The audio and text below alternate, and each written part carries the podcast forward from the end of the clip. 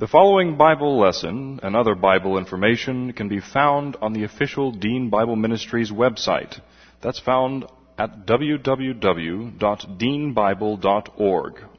That's www.deanbible.org. Dr. Dean is the pastor of West Houston Bible Church. And now, here's Dr. Dean with the Bible lesson. How shall a young man cleanse his way? By taking heed thereto according to thy word. Thy word have I hid in my heart that I might not sin against thee. Thy word is a lamp unto my feet and a light unto my path. Jesus prayed to the Father, sanctify them in truth. Thy word is truth. The flower fades and the grass withers, but the word of God abides forever. As we get ready to study God's word, let's take a few moments of silent prayer to make sure we're in fellowship, and then I will open in prayer. Let's pray.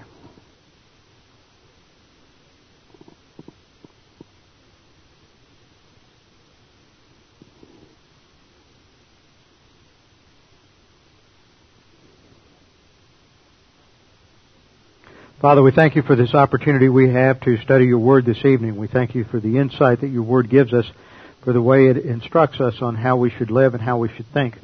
Now, Father, as we study this uh, prayer of Daniel's in Daniel 9, we pray that it might challenge us in our own prayer life. We pray this in Christ's name. Amen. Daniel chapter 9 is a very famous chapter in Scripture because of what happens after verse 20. But the prayer of Daniel in the first 19 verses is really important for us to study and understand as a model for prayer.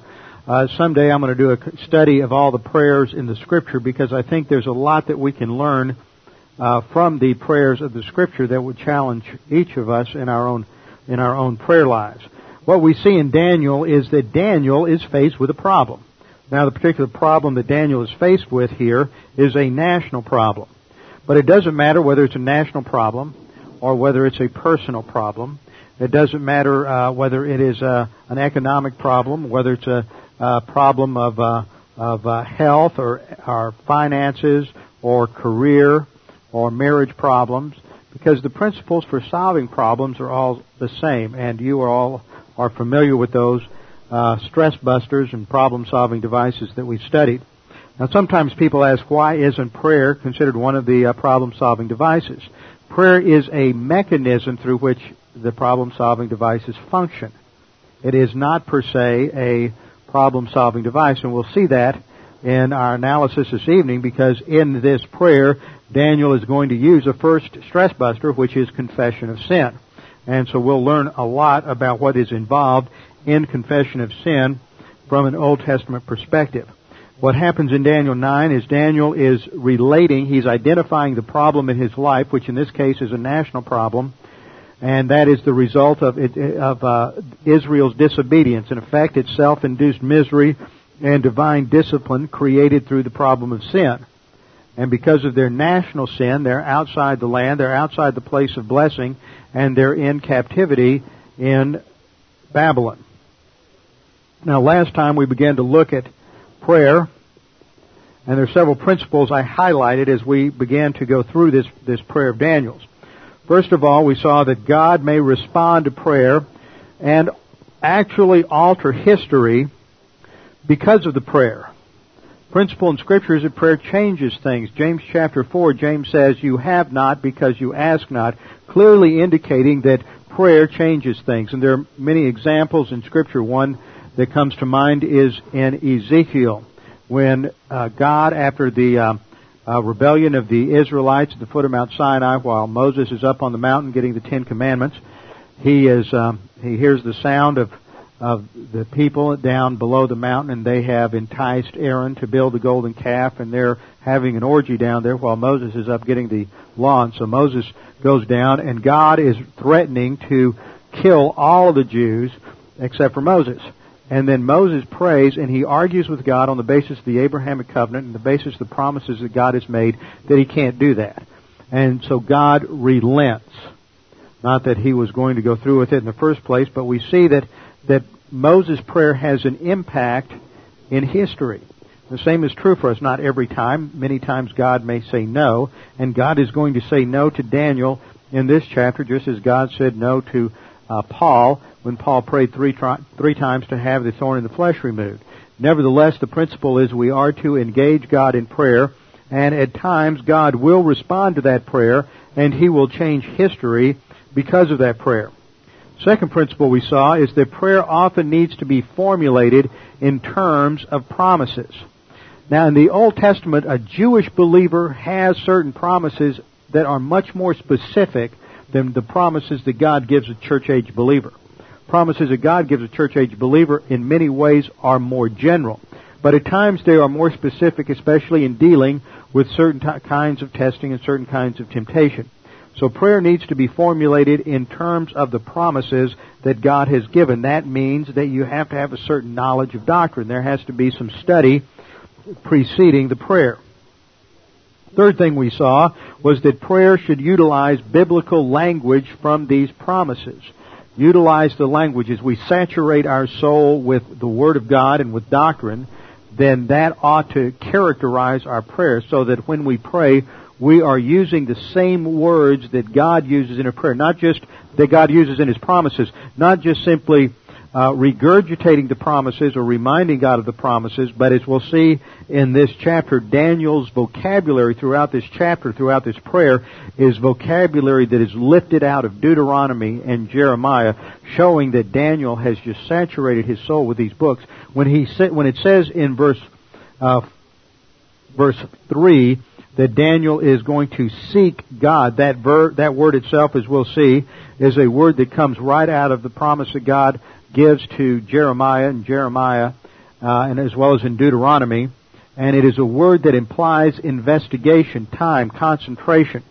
So we need to not only formulate our prayers in terms of the promises, but also utilize the language in those promises. That verb is one that is used again and again and again in the prophets and in uh, the Mosaic Law.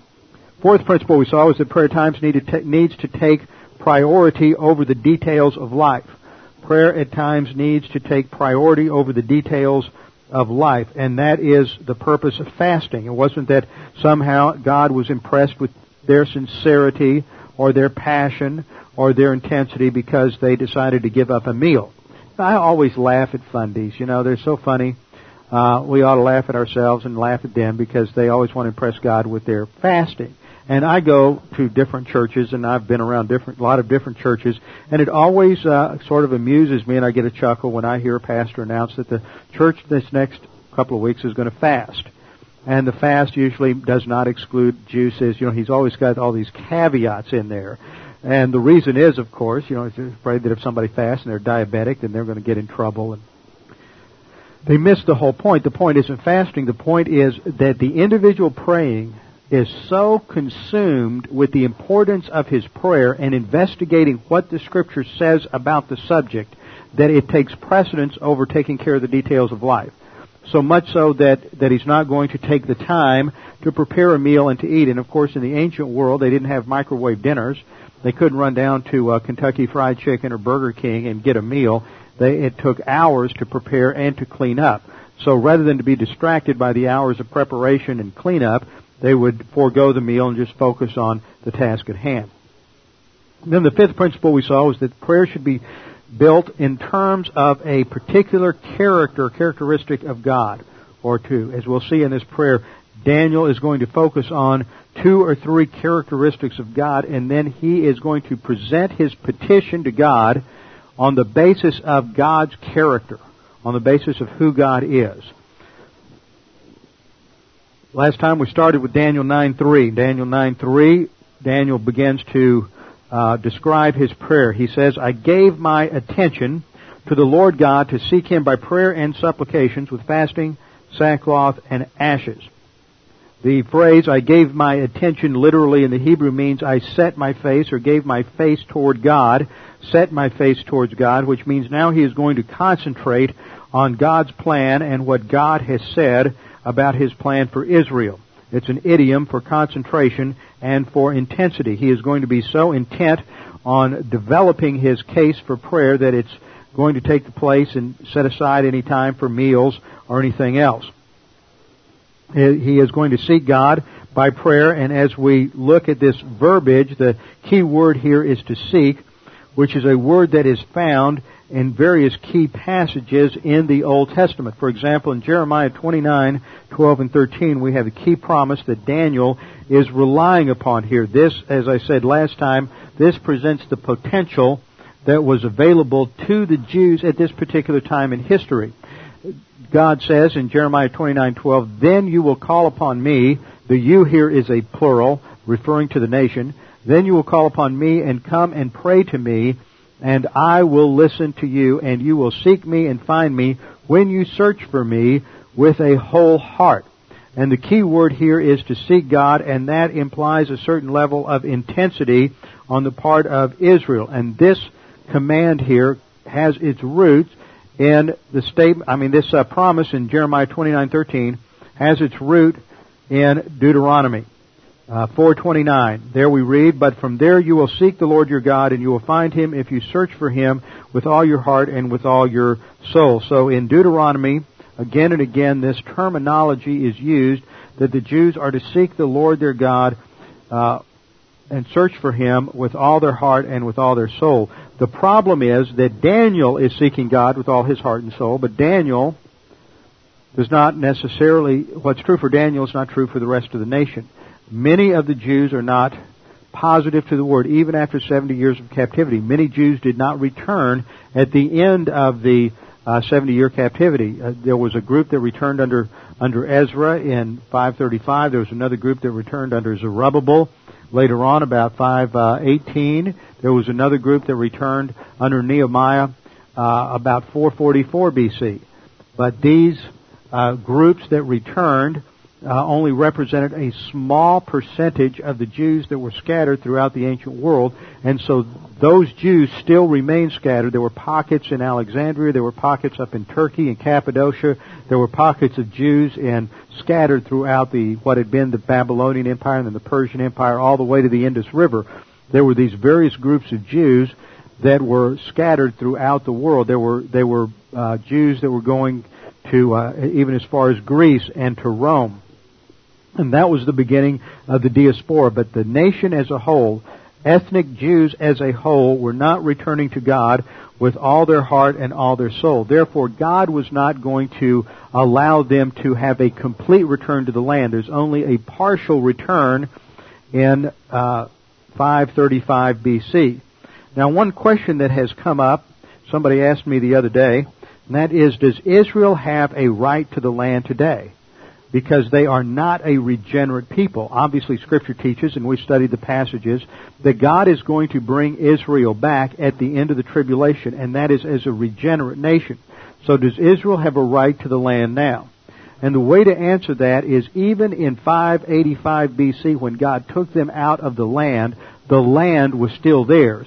The title deed for the land of Israel still read to the Jews. God never gave that land to anybody else, and He never took that land away from them permanently. So that land is always the, the land that God has given to Israel.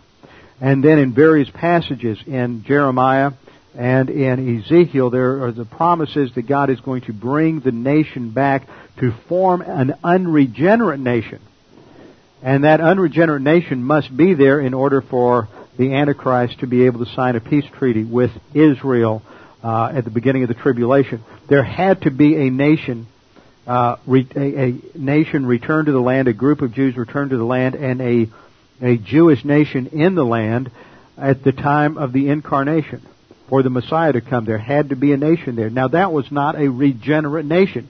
There were regenerate leaders who led them back, Ezra, Nehemiah, Zerubbabel, and others, but uh, as a whole, the Jews after the after the exile in Babylon did not return as a regenerate people. They were not positive. What was one of the first things that happened within a couple of generations? They had given themselves completely over to the legalism of the of the, of the Pharisees. So.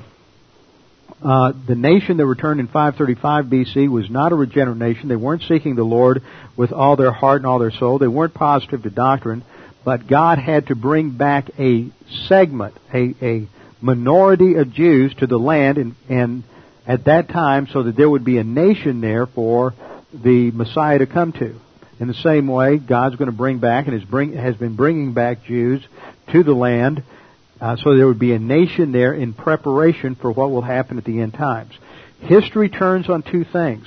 One is the believer and the impact of the believer on his particular nation. As goes the believer, so goes a nation. Secondly, history turns on Israel.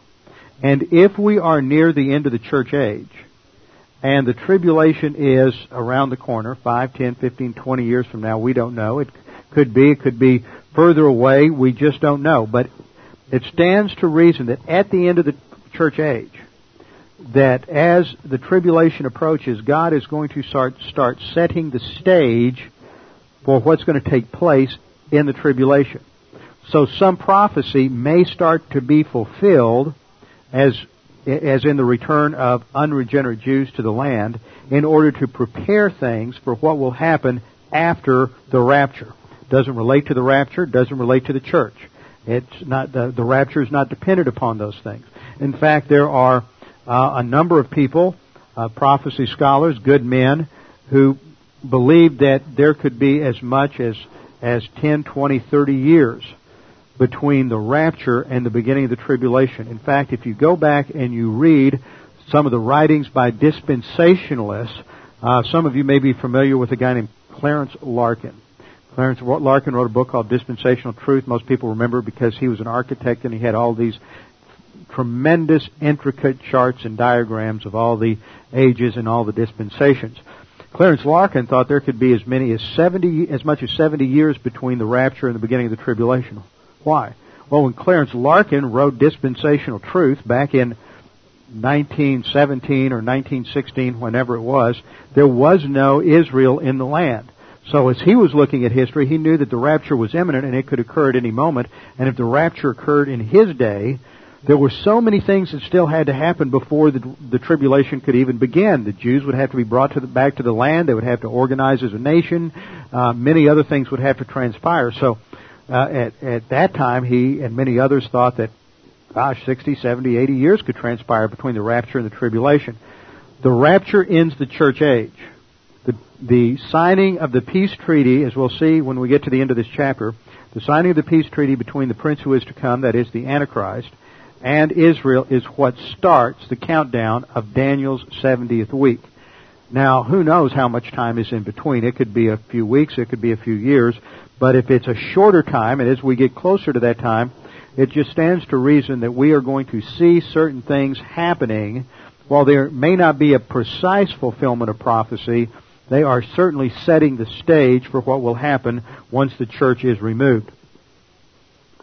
Now Daniel is going to turn to the Lord and he is going to seek him and his very terminology is a reminder of these Old Testament promises that God has made to return Israel to the land and to return all of the Jews to the land. That was not fulfilled because the Jews did not seek him with a whole heart, as God had promised and God has called for in Deuteronomy. So Daniel says, I gave my attention to the Lord to seek him by prayer and supplications. The word here for prayer is the standard uh, Hebrew word for prayer, palel, which has to do with uh, uh, making a request before a someone in authority uh, seeking something. And the second word is the word translated supplication, which is the Hebrew word tachanunim, and that means to it means a supplication or a petition. It means to humbly present your request to someone in authority, and the emphasis in the word supplication is on humility. It's on grace orientation. It's on dependence upon the individual granting the request. And when it comes to prayer, it emphasizes the grace orientation of the person praying. And if, if there's any concept that comes through from Daniel's prayer, it's grace orientation. Remember I said that prayer itself is not a problem solving device. It's not a stress buster. But the stress busters are often channeled through prayer. So that you start with confession. But as we analyze Daniel's prayer, we're going to see that he is he can't pray what he's praying if he's not grace oriented. So once again, his grace orientation affects the quality and the depth of his prayer. We come to verse four, Daniel nine four, and we read with all with um, I prayed to the Lord my God and confessed and said, Alas, O Lord, the great and awesome God who keeps his covenant and loving kindness for those who love him and keep his commandments. Now at this point we're going to enter into the prayer itself. What I want to do on the overhead is draw a bit of an outline to emphasize the main points of this prayer. Let's break it down this way. From verse 4 down through verse uh, 19, we have Daniel's prayer. And from 4b to 14, the emphasis is on Israel's sin and confession. It starts in the second part of verse 4 with the adoration of God. Then, verses 5 to 14, we have the uh, rehearsal or the acknowledgement of sin. The acknowledgement of Israel's sin. In verses 5 through 6, he outlines Israel's history of disobedience. Then in verses 7 through 9a, the, the contrast is made between Israel's disobedience and God's righteousness. And in verses in seven through nine a, the, the contrast is made not only between God with God's righteousness, but it's contrasted with Israel's shame. So in seven a, the emphasis is on divine righteousness. In seven b, the emphasis is on Israel's shame. And when we get there, we're going to look at the doctrine of shame. In, in verse 8, the emphasis is again on Israel's shame. And then in verse 9, the emphasis goes back to divine mercy. Then in verses 9 through 11, the emphasis is, goes back to Israel's rebellion. And then in verse 11 to 14, the emphasis is on divine righteousness. Now, if you look at the way I have indented these verses, there is a pattern. It flows in till you hit 7a. 7a through 9a re- repeat each other. You have divine righteousness, then Israel's shame, Israel's shame, then divine mercy. So that this is, forms a classic pattern of a literary structure called a chiasm. It looks, if you draw the letter X, which is the Greek word chi, then it reflects the left-hand side of that letter chi. And the purpose of this kind of literary structure is to emphasize what's in the middle. And what's in the middle here is the emphasis on divine righteousness in contrast to Israel's shame because of their disobedience. And that is the core of understanding biblical confession because what we see here is a perfect example of what is involved in confession. Now Daniel begins by saying, I prayed. This is the hithpael imperfect of the Hebrew word palel, which is expressed in a, the first person, which is a cohortative of request. It's not an imperative, it's not a demand, it's a request. And the basic root meaning of palel is to intervene, to interpose. It can also mean to arbitrate a conflict, to judge between options, to intercede. In a few contexts, it even means to investigate or to argue as a lawyer presenting a case before a judge. So all of these meanings are involved in the word palel, and so it has a certain intensiveness to it uh, as an intercessor comes before God arguing for his case that God would grant him a petition. He prays to the Lord my God. All of our prayers are directed and should be directed to God the Father. The reason we say that is not simply because Jesus prayed to God the Father. Who else would Jesus pray to? Except for God the Father. That's usually the argument that you always hear. The reason we pray to God the Father is because Jesus is interceding for us and the Holy Spirit is interceding for us. And since both the Son and the Spirit are interceding for us, they are not to be the ones that we are to go to in intercession. You don't go to the intermediate, you go to the one who's at the head of the chain of command. And so prayer goes to God the Father. I pray to the Lord my God and confessed and said. So right here we're introduced to prayer and to two, the first two aspects of prayer. As I've taught prayer here many times, we need to remember it in terms of an acronym. The acronym is CATS. C-A-T-S. The C stands for confession. The A for adoration. The T for thanksgiving. And the S for supplication. Now, supplications come in two varieties. We have uh, intercession for others, which is the nature of this prayer, intercession for the nation Israel. And then we have petitions, which are personal requests. So, in this chapter, we see an example of a prayer of confession. We see the use of adoration. And we see the uh, function of intercession as Daniel intercedes for the nation. Now, I want you to notice Daniel doesn't jump right into confession. He begins by focusing on the character of God. Now, the word here for confession is the Hebrew word yada in the Hithpael stem, and this word occurs a hundred times in the Old Testament, and um, 66 of those times, or two thirds of them, occur in the Psalms. So if you want to get an idea of what's involved in confession, read some of David's confessional Psalms and what it means. And it doesn't mean, as we so often think it does, to emote or to feel sorry for your sins. Now you may feel sorry for your sins, and as we're going to see here, there is legitimacy to feeling sorry for sin at times. But it is not that emotion that goes with it that impresses God. That's the point. See, sometimes we, we're so uh, adamant and making sure people don't understand that feeling sorry for your sin isn't what what uh, impresses God that we overstate the case and people think it's wrong to feel sorry for your sin. It's, you know, sometimes when you disobey your parents when you were a kid, you felt bad. There was nothing wrong with feeling bad, but that's not the point, that's not the issue. The issue is admission of guilt and then changing your behavior. How you feel about it is merely a secondary thing, and sometimes that's important in order to just get your attention. So Daniel, uh, Daniel says, I pray to the Lord and I confess. This is the, uh, the word yada, which means in some cases to praise, in other places to thank, give thanks, and in other places to confess in the sense of admitting or acknowledging guilt.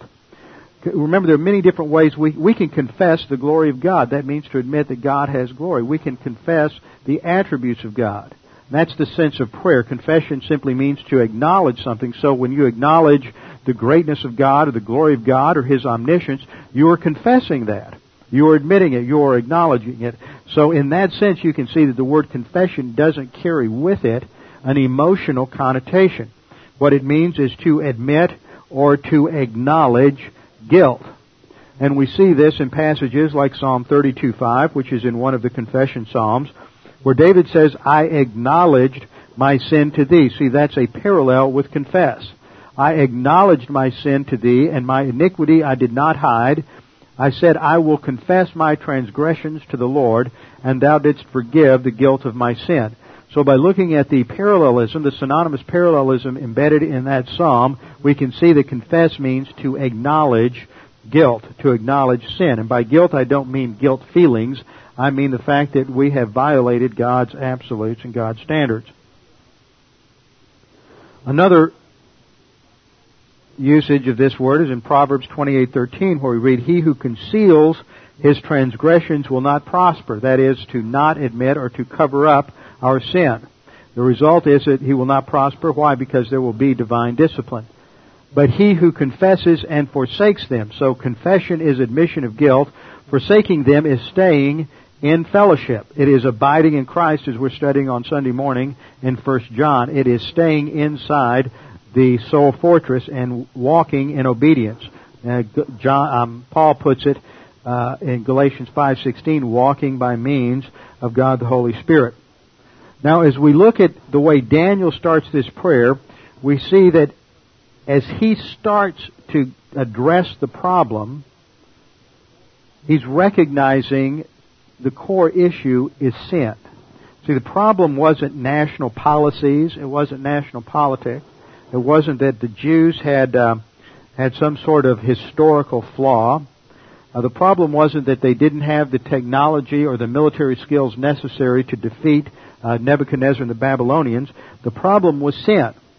See, that is something that we've lost in our modern societies. We don't want to acknowledge sin, and even among many believers, they will acknowledge it in an academic sense, but when it comes to day to day living, we don't want to admit sin. We don't want to really acknowledge sin and that our failures are our own. We don't want to admit responsibility for our own failures. And that's true for believers as well as unbelievers. And we live in an age when a doctrine such as total depravity, a total depravity means that man in every part of his being is affected by sin. It doesn't mean he's as bad as he can be. It means that he is comprehensively affected by sin. Every part of his soul has been impacted by Adam's fall. And that the basic problem is sin. And despite the fact that every day we're faced with the evidence of man's depravity, whether we're watching films of uh, what happened on September 11th, where we're watching uh, those commercials where you see hundreds, if not thousands, of children who are starving to death out in the sub-Sahara Africa, whether it has to do with uh, the horrible uh, homicide bombers that are in Israel right now, uh, whether it has to do with crime or poverty in our own country. Every day we face that, and yet you you read the pundits in the papers, you read the uh, the editorials, you listen to the commentators on TV, and there's this this stubborn refusal to accept the fact that it's due to man's own bad decisions. Because in the, their view, man is inherently good. And yet the view of the Bible is that man is inherently evil. Man is inherently bad because of Adam's original sin. It's like the, that book that came out that was so popular, it's another form of pop psychology back in the 70s. I'm okay, you're okay. Remember that? The Bible says, I'm not okay and neither are you. So God really doesn't want you to have a good self-image. He wants you to have a good understanding of what it means to be dependent upon Him.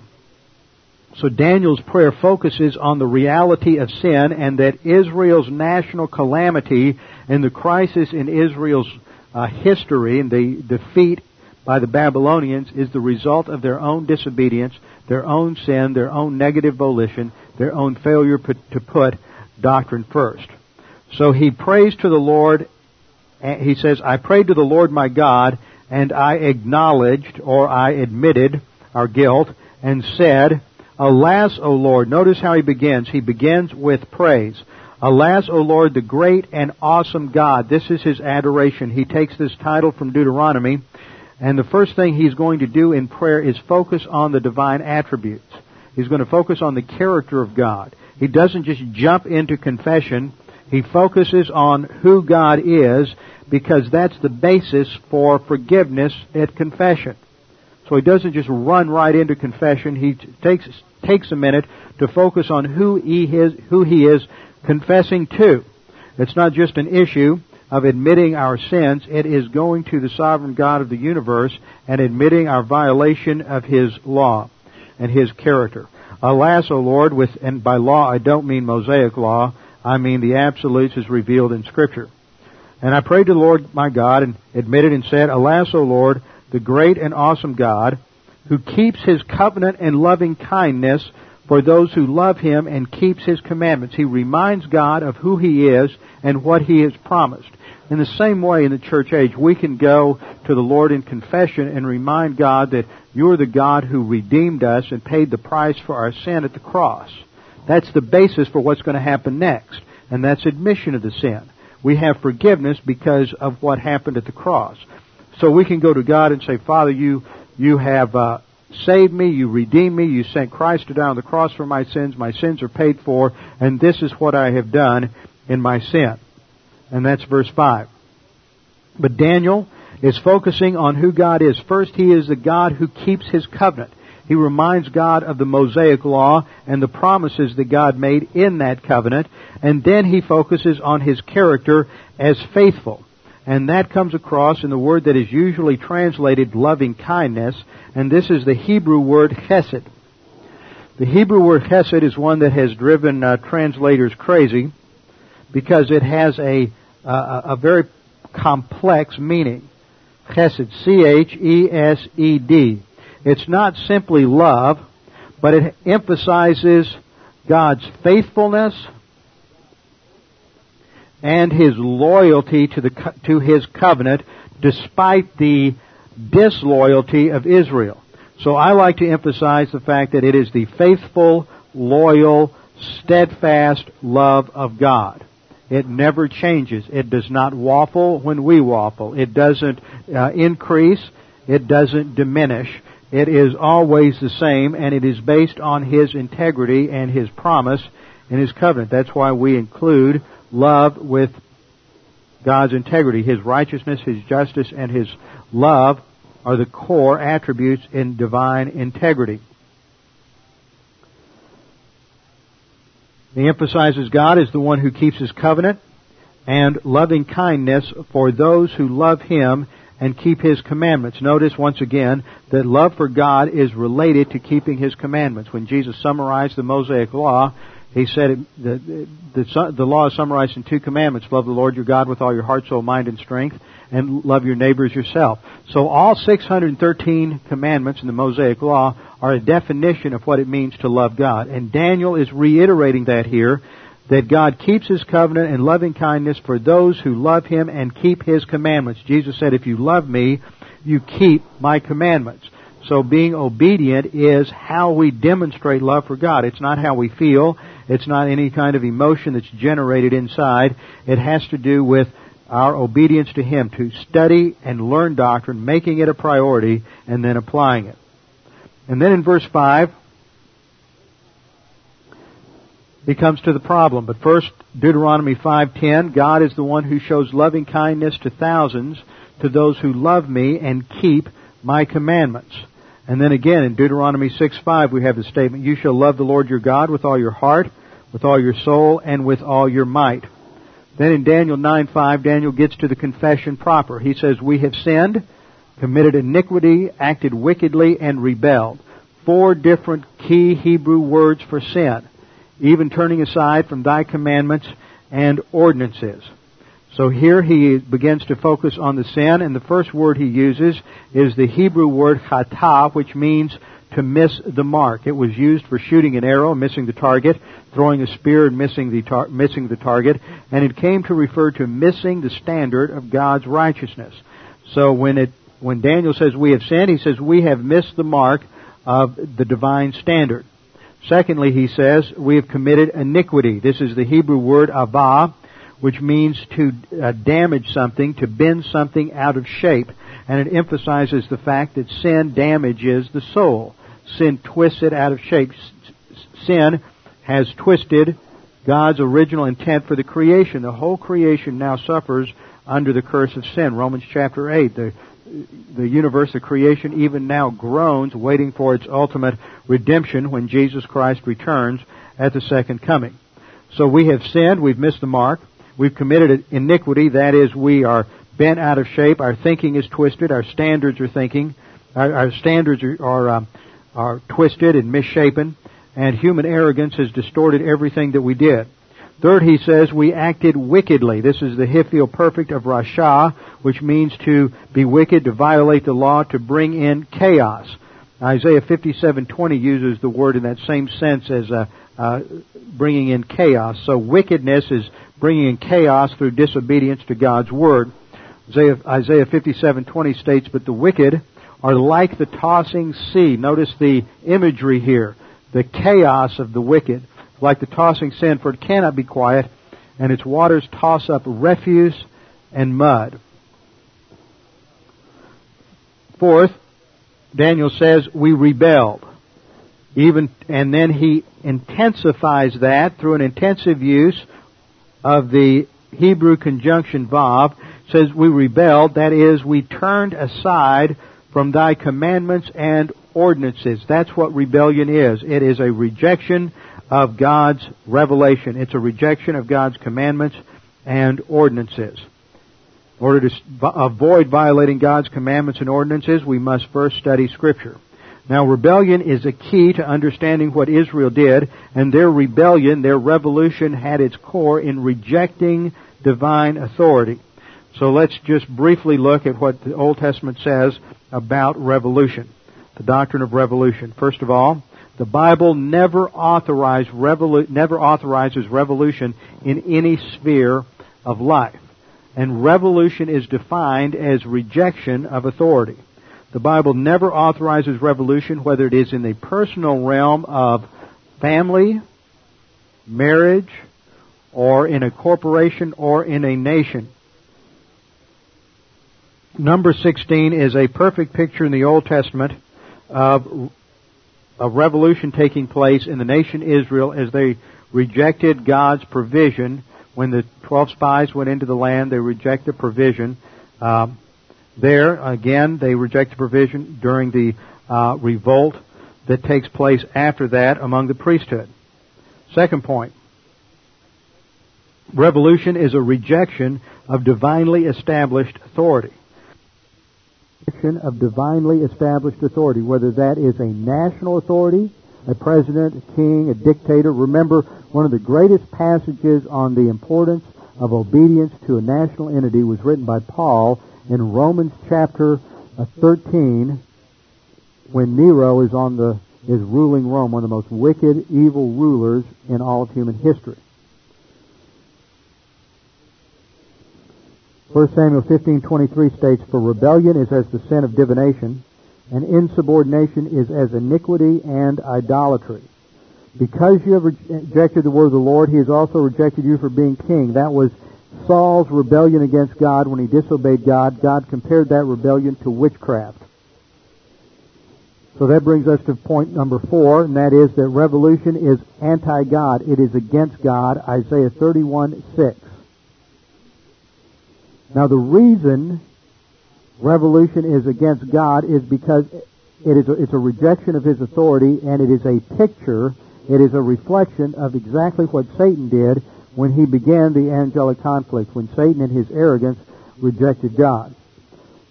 That is why rebellion is like the sin of witchcraft, is because it has its roots in the initial rebellion of Lucifer against God. Point number five, revolution on a national scale is caused by a breakdown in the thinking ability of a nation. But it doesn't start there. It starts on the individual level. First, individuals in a nation begin to violate the revelation of God. They begin to disobey His commandments. They disobey the Scripture. Then, as they are going through revolt in their own personal soul, in their own soul, they're rejecting doctrine then it works its way out in terms of the next divine institution, which is marriage. Just lay them out in terms of divine institutions. I think somebody's getting ready to teach uh, divine establishment in the prep school, and you need to emphasize the five divine institutions. First divine institution is individual responsibility. And the authority in the soul is volition. And when the volition goes negative to God, then you start to have a breakdown in the soul. Eventually, this is going to impact the second divine institution, which is marriage. And when marriage begins to break down and women begin to reject the authority of the husbands, you start having a role reversal between men and women in society.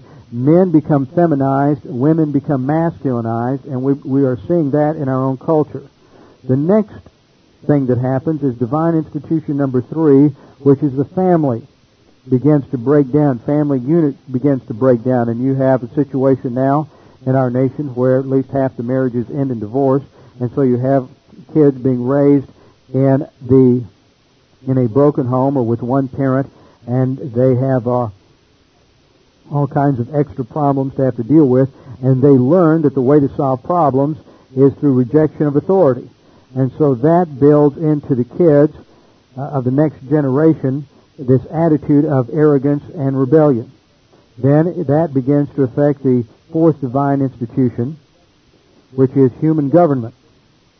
And there is a rejection against, uh, I mean, a rebellion against an individual government. And then the fifth divine institution, which is the creation of nations and the independence of nations. And so you begin to reject God and move towards internationalism. Internationalism, and we're seeing a lot of this today. In fact, it's interesting that last week, in the midst of um, all the things that are going on in Israel right now, the World Court went online last Thursday, and the World Court is going. The first action they took is to review whether or not to bring Ariel Sharon up on uh, war crimes. So we can see the whole thrust of the international community is against uh, Israel, and we can thank uh, our former president for being the one who signed uh, the U.S. into membership and into uh, into membership for the uh, World Court. So there's a breakdown. That leads to point six, when the majority of people in a nation are in soul revolt through drugs, pornography, sodomy, sexual perversion, feminism, liberalism, and socialism, then the result is the fragmentation of the nation. When the majority of the people in a nation are in soul revolt through drugs, pornography, sodomy, sexual perversion, feminism, liberalism, and socialism, then the result is a fragmentation of the nation. When the nation fragments, that leads to point seven. These mental attitude sins and overt sins motivate revolution. They motivate uh, rejection of authority because authority seeks to bring con- the sin nature under control. And the result then is the nation begins to fall apart. Some scripture on this, Isaiah 11:13, 1 Kings 12:19 in comparison with 1 Chronicles 10:19. Point number 8, the only solution is the communication of doctrine and res- positive response to doctrine. That alone will stabilize society. Ezekiel 2 verses 3 through 10. So the problem in Israel is they've rejected God. Personal revolt against God eventually led to national revolt against God and the nation fragmented on the inside. Then we come to Daniel 9 verse 6.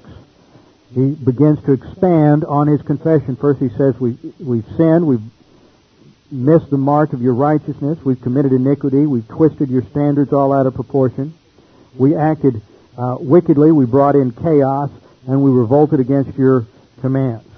Furthermore, verse 6, we have not listened, negative volition. They violated the principle of James, being quick to hear. We have not listened to thy servants, the prophets, who spoke in thy name to our kings, our princes, our fathers, and all the people of the land. The prophets represented God. Uh, they spoke in thy name. That is an Hebrew idiom indicating they were God's representatives. God sent the prophets to Israel representing him, and often when the prophets, when Isaiah, Jeremiah, and Ezekiel are presenting their charge against Israel, they use a Hebrew word called reeve, and reeve was a technical um, was was a technical legal term for bringing a lawsuit. And what has happened is that God, as the author of the Mosaic covenant, is sending his emissaries, the prophets, to the nation to challenge them with a lawsuit that they have violated the covenant. And because they violated the covenant, then God, who is the initiator of the covenant, has a right to come in and fulfill the, the cursing or judgment um, judgment categories that are listed in that covenant, all the different areas of judgment. So the, the prophets functioned almost as a prosecuting attorney, bringing a charge against the nation. And Daniel says that again and again, you rejected the prophets. And this is what Daniel, I mean, what Jeremiah says. Jeremiah 7:25, since the day that your fathers came out of the land of Egypt until this day I have sent you all my servants the prophets, daily rising early and sending them. But they were continuously rejected.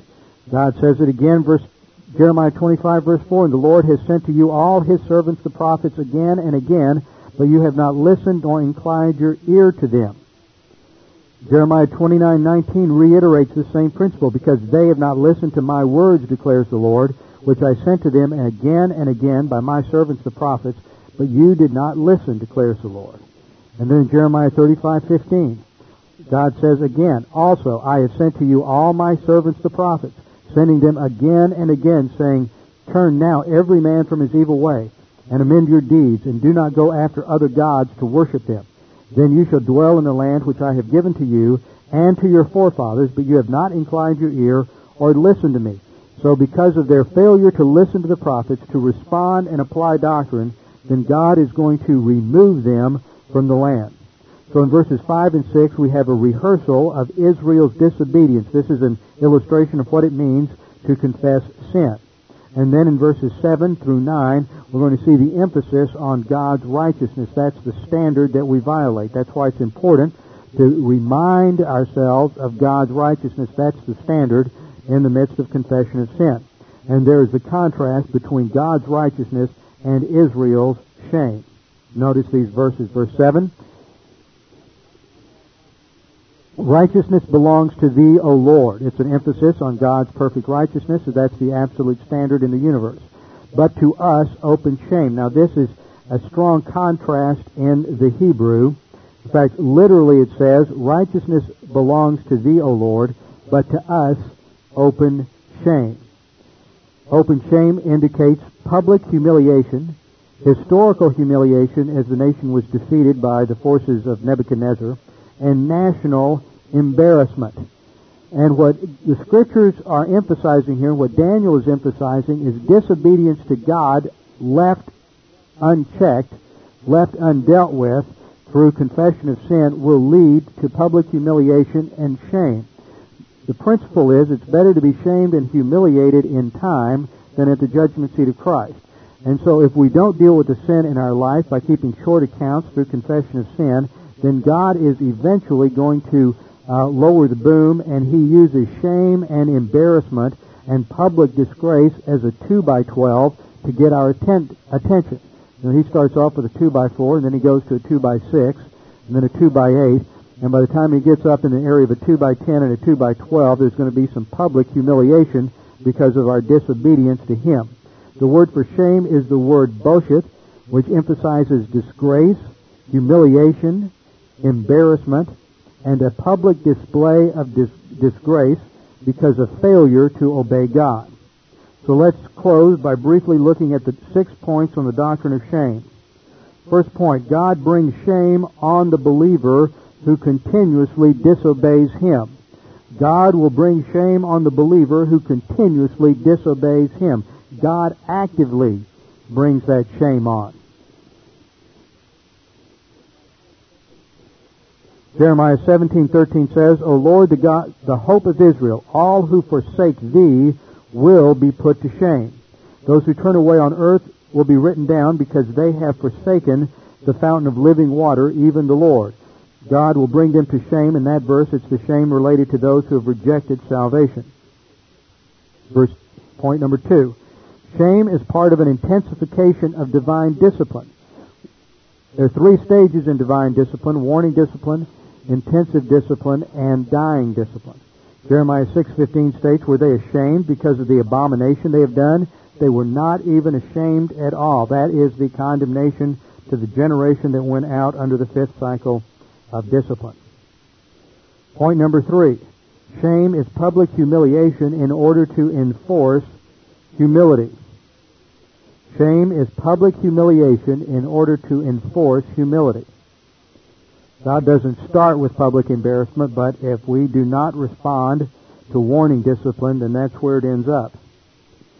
Point number four, the end goal is not shame or embarrassment. That doesn't bring pleasure to God. The end goal is not shame or embarrassment, but obedience. Shame is the 2 by 12 God's going to use to get our attention, to confess our sins, to get back in fellowship, and start walking by the Holy Spirit. Ezekiel 16:63 states, "In order that you may remember and be ashamed and never open your mouth any more because of your humiliation when I have forgiven you for all that you have done." Point number 5, the issue therefore is to confess and move on, to admit our guilt, to keep short accounts with God, and to stay in fellowship and walk by means of the Holy Spirit. Now point 6, I want to cover when it's wrong to feel shame. There are two situations when it's wrong to feel shame. First of all, when you have done nothing wrong, when you are free from guilt, and you're the victim of some crime or some sin, like child abuse, rape, or sexual abuse. Often a person who is a victim of a crime like that, or of an abuse like that, feels shame. That is wrong, and you need to address that by claiming the promises from Scripture. The second, a second time in which it's wrong to feel shame is when you have confessed your sin and it is forgiven, and yet you continue to uh, feel guilty over. You continue to bring it up. You continue to feel shame and embarrassment even after you have been forgiven. Once we have been forgiven, the slate is wiped clean. The sin is removed for us from us as far as the east is from the west, the scripture says, and therefore, when we bring it back up, we're basically saying, God, you really didn't forgive me. You really don't mean what you promised. So it's wrong to feel shame when we've done nothing wrong and we're the victim of some crime or sin, and it's wrong to feel shame when we have confessed the sin and it's forgiven. Then it's time to move on. We may be embarrassed because of physical consequences that we still have to deal with, but we need to recognize that the sin is always against the Lord, and so we can then hold our head up high and move forward and be freed from emotional guilt and embarrassment that was caused by our own bad decisions. Now next time we'll come back and we'll finish up with the with Daniel's confession and the petition in this prayer with our heads bowed and our eyes closed. Father, we thank you for this opportunity to study your word and understand uh, the dynamic of what's involved in confession and admitting our guilt to avoid uh, increasing punishment and, and continued discipline. Father, we realize that our goal is to avoid shame at the judgment seat of Christ and to glorify you here in time, and so we recognize the importance of your discipline. Father, we thank you for your grace, that your grace not only provides us salvation for us, but it also provides everything we need to handle every problem we face in life, whether it's the result of our own bad decisions or whether it's simply the result of living in the cosmic system. Father, we thank you for the example we have in Daniel's prayer and pray that would challenge us in our own prayer life. We pray this in Jesus' name. Amen.